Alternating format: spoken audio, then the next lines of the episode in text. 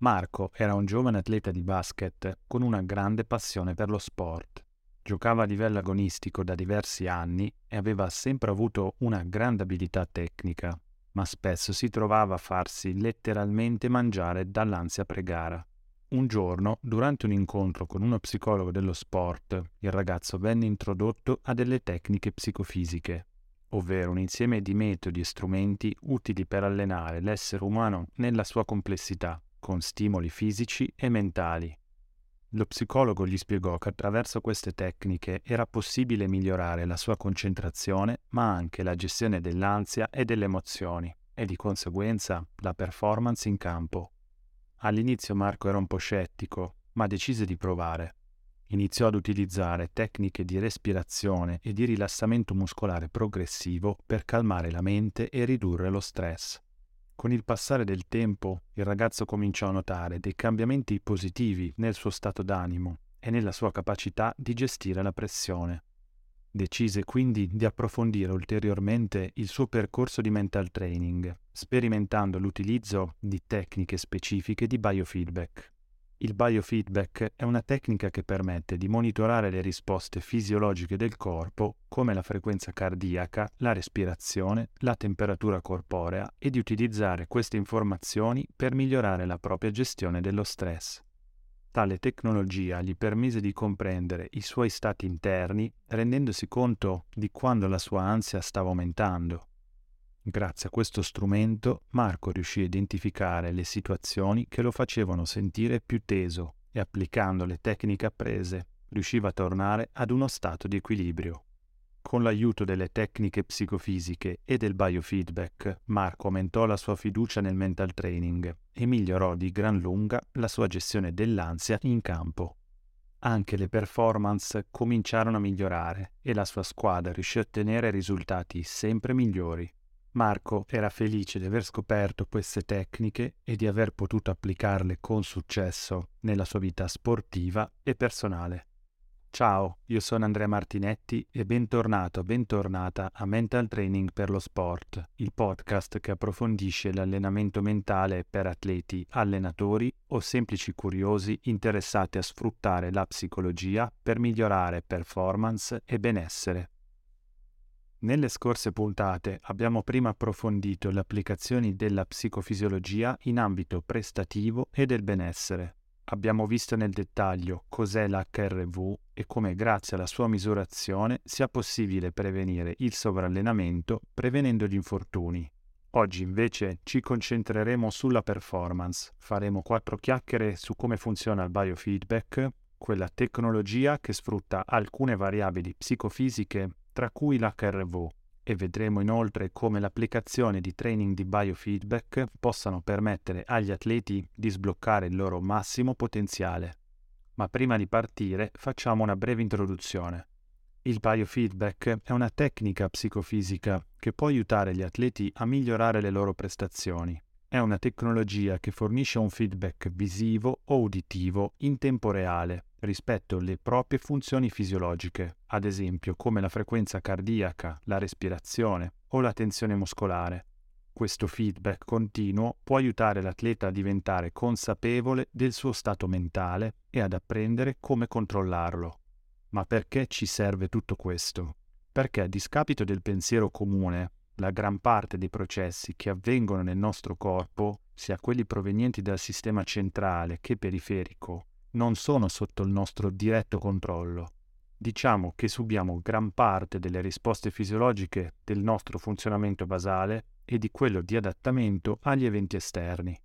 Grazie al biofeedback, invece, ci rendiamo conto di cosa succede dentro di noi, ad esempio della nostra attività corticale o dell'attività vasomotoria, di quella muscolare scheletrica o ancora dell'attività cardiopolmonare, e possiamo utilizzare delle strategie per gestire questi parametri entro un certo range.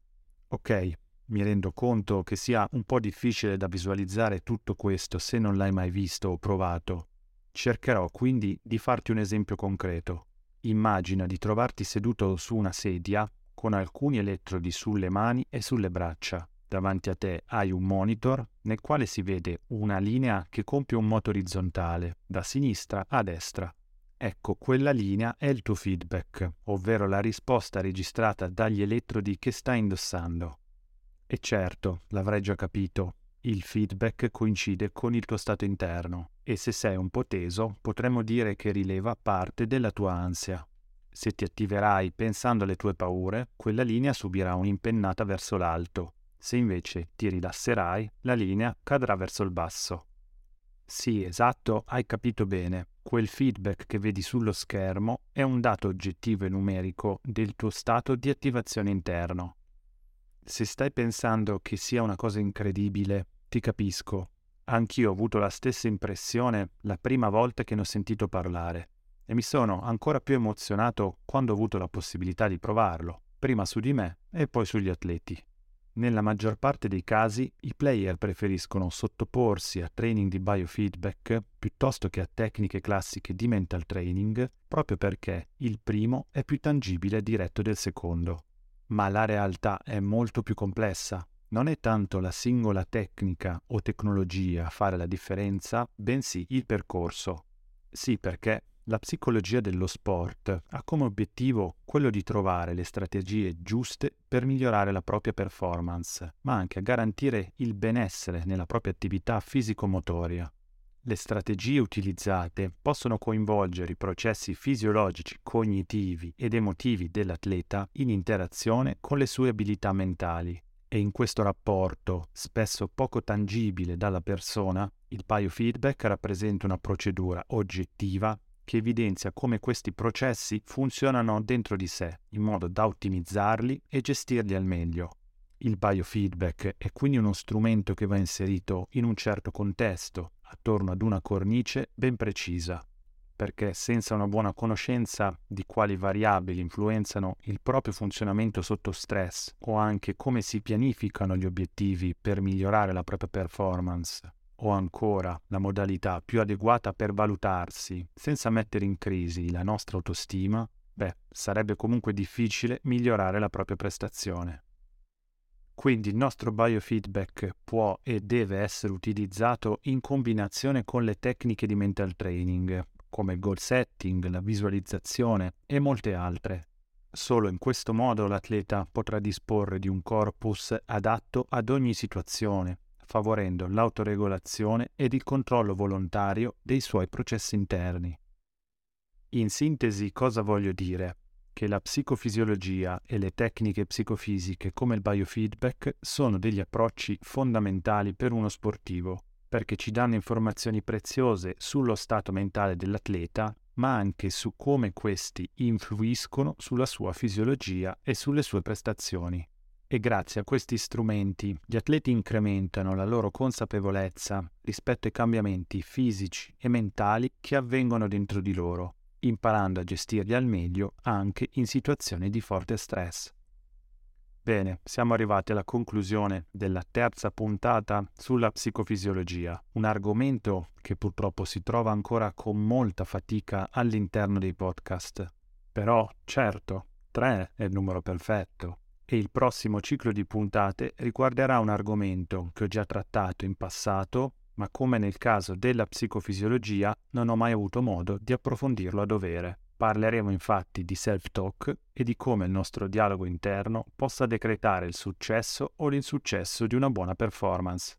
Come sempre, se è vero che i miei contenuti ti hanno incuriosito e senti il bisogno di approfondire i temi trattati, sentiti libero o libera di contattarmi alla mail psi@andreamartinetti.it. A martedì prossimo, ore 18, sulla tua piattaforma di podcasting preferita. Un saluto.